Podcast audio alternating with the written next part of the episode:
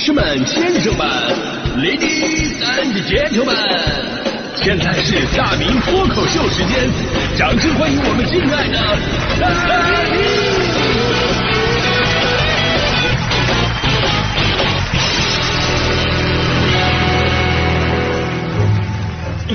好，欢迎今天的大明脱口秀，我是大明啊。之前呢，我记得咱们有期脱口秀说过，说现在这个每个月的十四号啊，好像都能跟所谓的情人节联系得上。然后呢，就是各种的制造浪漫呐，送礼物啊。我就觉得你们不嫌累吗？这个事真的很内卷。你看大迪一听说，哎呀，什么三月十四号，三月十四号啊，白色情人节，这个女生给男朋友挑礼物，大迪一听这事儿就特别的头疼。哎呀，女生给男朋友挑礼物，哎呀，倒不是说挑东西挑不出来，而是根本不知道就哪儿找那男朋友这个，我特着急。所以，如果你们的情感这么泛滥的话，为什么不对自己的家人更好一点呢？对吧？父母才是这个世界上真正爱你的人啊！昨天有个小暖男的新闻，让无数的爸爸妈妈被融化了。说的是安徽淮北的梁女士收到了他九岁儿子给他买的金戒指，让他又惊又喜啊！梁女士说：“说儿子啊，平时啊很节省的，但是呢，却用攒了几年的压岁钱给他买礼物，从五六岁开始攒，一共存了也就是两千多块钱吧。这次花了一千五买金戒指，所以应该是所剩不多了。尤其不光是送给他金戒指啊。”就前两天还花了四百多块给他奶奶买了一个银手镯，你看看，哎呀，这就是传说中别人家的孩子吗？这才九岁，给妈妈买戒指，给奶奶买镯子，这孝顺劲儿咱先不说，就说他对女性喜好的把握和观察，这孩子长大了绝对是个情场小王子，真的。这形成鲜明对比的就是大迪，大迪送这个东西吧，就特别的奇葩。小的时候，大迪也给他妈妈送礼物。当然了，那会儿也没什么钱呢，不可能送什么金戒指、银镯子什么的。但是你送条丝巾也行，对吧？大弟给他妈买的是什么玩意儿呢？买了一个热水袋。我 当时大弟他妈接过这个热水袋之后呢，感动的热泪盈眶啊！闺女啊，你真是……大弟说：“妈，我真是什么？是你的大宝贝吗？” 大弟他妈说了：“我说你真是脑袋有病啊！”大夏天的，你给妈买什么热水袋呀？你买个雪糕都比这强。呃，其实因为我对大迪的了解，大迪买热水袋一定有他独特的道理，而这个独特的道理大概率就是热水袋打折促销了。所以跟大迪相比啊，我就成熟而且又优雅了很多。我虽然不像新闻里的孩子九岁就给妈妈买金戒指，我呢是二十岁的时候送的。但是我送给我妈妈的第一个礼物却是非常的时尚，而且非常有历史意义的那么一款产品，是香奈儿的第五大道香水啊，Number Five，堪称上个世纪的斩男神器啊！当时的场景我记忆犹新，我拿出这瓶香水，我说：“妈咪，你看。”我妈看到以后啊，就说：“哎呀，我的大儿子，他爸呀，你快过来！你看过节你都没给我买礼物，你儿子给我买了。”哎呀，还是香奈儿，妈太喜欢了。然后呢，就收收起来了。我至今记得我妈那个非常幸福的样子，以至于当时我实在没办法跟他说明那个香水我是打算送给我女朋友的。我就是想给他看一下，就送这个行不行？反正后来呢，送的东西越来越多了。父母们呢，其实也不需要你送那么多物质的东西。比方说，他们在你上学的时候，永远会对你说：“哎呀，你不用给我们买什么东西。”你就好好学习，考上好大学，这就是你能给我们最好的礼物了。然后你工作以后呢，会说：“哎呀，你不用给我买什么东西，你就给我们找个儿媳妇，生个大胖小子，让我们抱抱，这就是对我们最好的礼物了。”所以这就是我为什么坚持买礼物的原因。你提的要求太过分了，开个玩笑。就回到男孩给妈妈买金戒指这个新闻啊，就是令人感动的地方在于什么呢？在于因为孩子特别的小。所以这种行为肯定是出自他本身的一种感恩的心理，这跟我们现在很多成年人逢年过节给父母买礼物还真的不太一样。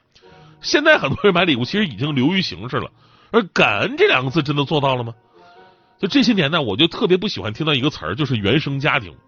这词儿本身是没什么毛病的啊，但是不知道也从哪哪部电视剧开始，原生家庭这个本来没什么色彩的词汇，慢慢变成了一个贬义词。就本来呢，我们每个人呢都是从原生家庭长大的，我觉得挺好啊。那有的人呢，总会把自己身上的一些毛病啊、问题啊，甚至是性格缺陷呢，归结为啊，这是原生家庭带给我的，我也是受害者，一下子把责任推给了上一代的家庭成员。就很多人对自己的父母也仅仅是感恩他们为自己创造了一个生命而已，而对他们命运的左右则产生了极大的不满。就要这么说的话，那谁的父母是天生的教育专家呢？我之前我就说过嘛，我们那代父母控制欲都很强，尤其我爸还是部队出身的，你必须得听话。我第一次挨打就是因为那个小的时候那个西瓜皮的裤子的事件，我好像跟大家伙说过，说他们给我弄了一条裤子，啊，旁边是那个西瓜皮花纹的。我那会儿觉得啊，这种花纹只有小女孩在穿，我就不穿。然后呢，被我爸打了屁股，然后乐呵呵穿上了。类似的事情很多，但是我今天我也没跟大家伙控诉我原生家庭的不幸，我也并没有因为小的时候的这个阴影导致我现在不吃西瓜，对不对？相反，我最近还要搬家，搬到北京的庞各庄最著名的西瓜地。现在我跟我爸妈呀，就有的时候看电视啊，就有的时候电视里边专家就说了：“哎呦，打孩子不对，打孩子起不到任何教育意义。”我就跟他们说：“你看，我小时候都白挨打了吧？”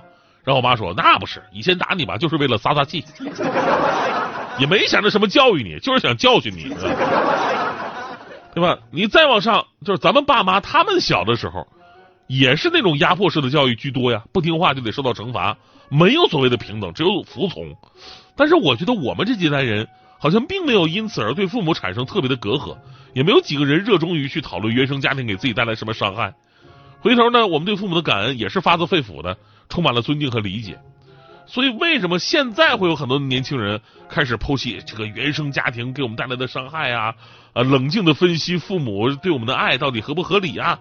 其实归根问呃归根到底，我觉得问题还是出在教育上。如今大多数的父母呢？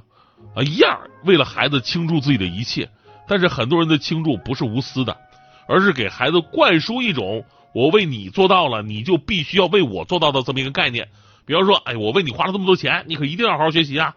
啊，这个呃，要不是因为你，我跟你妈早财富自由了啊，对吧？有没有说这样话？啊，这个什么，我们托了多少关系才给你安排到这个学校里边的？你个上课可不能留号啊！你妈为了好好培养你，自己工作都不要了。这话听着都特别的耳熟，对吧？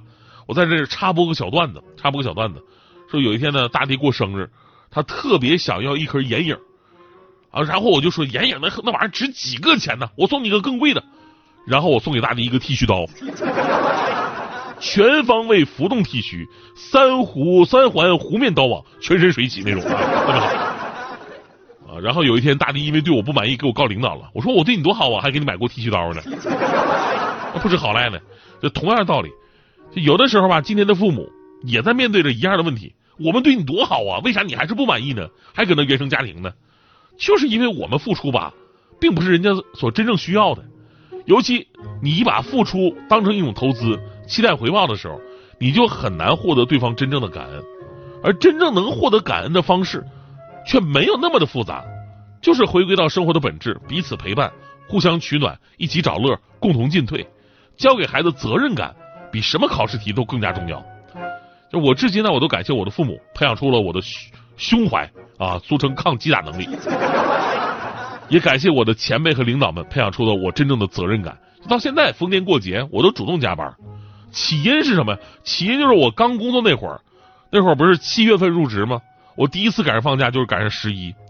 我之前还在策划呢，十一去哪玩啊？这七天假期怎么利用啊？结果当时我们领导跟我说，十一我们正常上班。当时我崩溃啊！我说凭什么呀？工作了，工作以后我们都寒暑假都没有了，然后法定节假日也不也不让休，凭什么呀？当时我们领导是这么跟我说的，说我们这行就是这样的啊。另外呢，十一是什么日子？那是祖国母亲的生日啊！你不是要给母亲献上生日礼物吗？我说领导，你说的有道理啊。那那送什么呢？领导说啊，送什么我已经帮你准备好了。